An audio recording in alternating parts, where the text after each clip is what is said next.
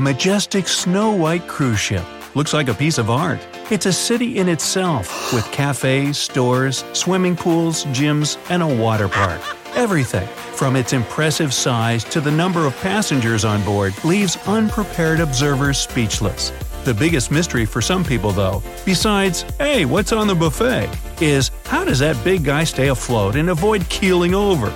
Well, imagine something as large as the Empire State Building in length and 10 giraffes both in width and in height. The weight of this thing equals the weight of 2,000 blue whales piled on top of each other. I'm really talking about the Symphony of the Seas. It's a really big boat. With 22 restaurants, an ice rink, a nine story zip line, robot bartenders, theaters, water slides, and climbing walls. Who's got time to look at the water? It's the world's largest cruise ship. The thing can transport almost 7,000 passengers and more than 2,000 crew members. But even if most of these people gather on one side, the ship won't tip over. Well, it doesn't prevent people from worrying that at some unlucky moment, such a jumbo ship can flip over. Look how tall and relatively narrow it is. What these people don't know is that a cruise ship can roll to almost 60 degrees before it's in danger of tipping over. Plus, cruise ships are built to withstand 50 foot waves.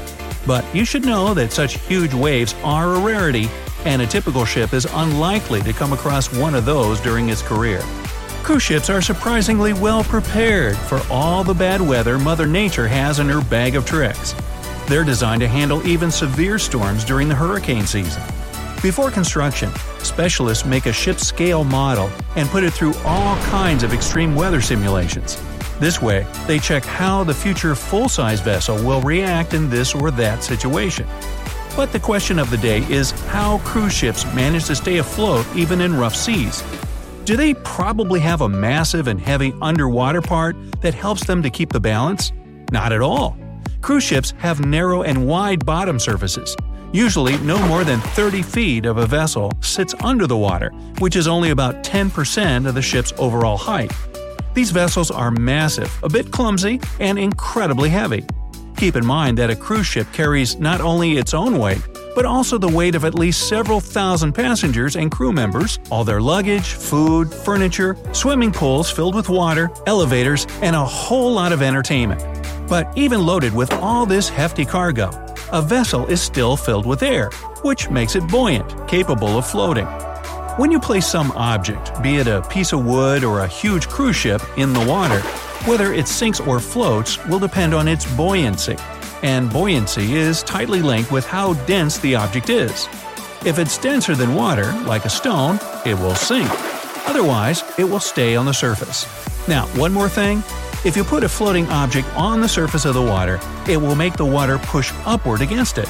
This pressure is what keeps the object from sinking.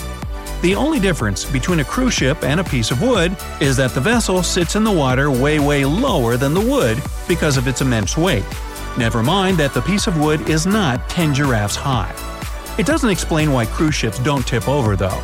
If you look at a cruise ship's hull, you'll notice its unusual shape. It's wide and rounded, kind of like me. Eh, just kidding. This helps the vessel to move smoothly and with minimal drag. That's a force which slows a ship down. It's also a drag when the ship's band is really, really bad.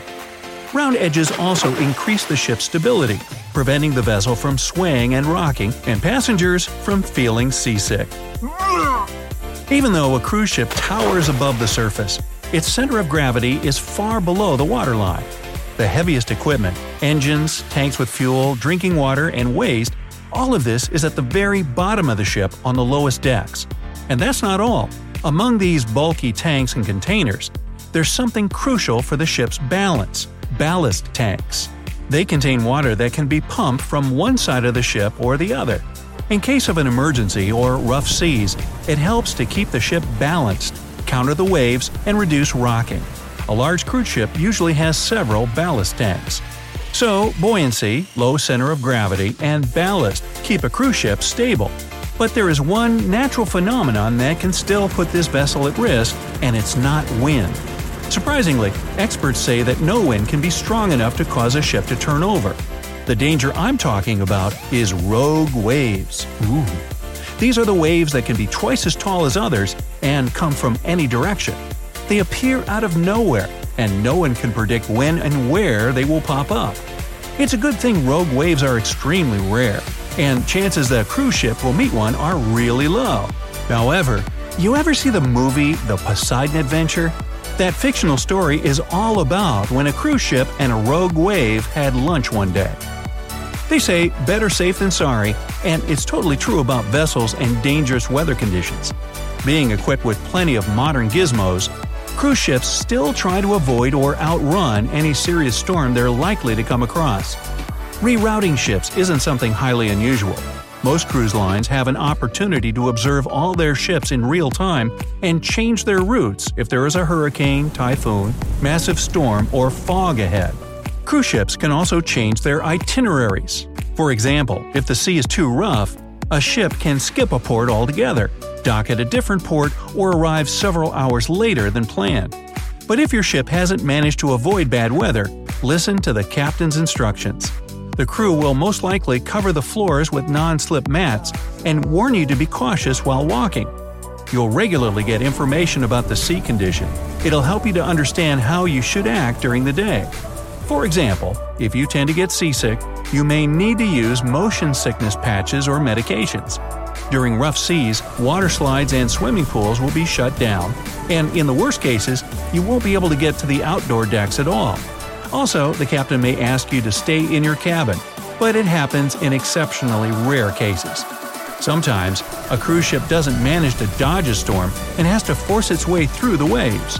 If that happens, the most important thing is to keep the ship's front, called the bow, pointed into the waves. For onlookers, the view will be terrifying giant waves rising right in front of the bow. But seamen know that only this way the ship can plow through the waves safely. A wave crashing against the side of the ship is way more dangerous because it can easily turn the vessel over, which is what we don't want. Cruise ships are equipped with special stabilizers that prevent them from tilting to one side too much. But they don't help with pitching, front to back movements. For this purpose, cruise ships have long and narrow bows that help them cut through the waves more effectively. Combined, stabilizers and long bows help cruise ships to weather even powerful storms.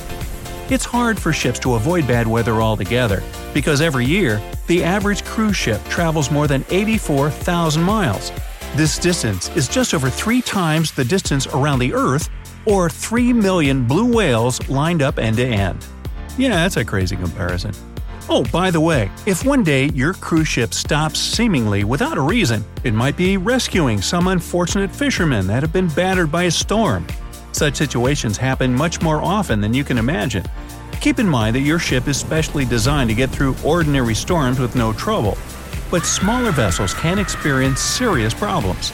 Your ship may answer a distress call or just happen across stranded fishers. Whatever the case, cruise ship crews are specially trained to deal with all kinds of rescue operations.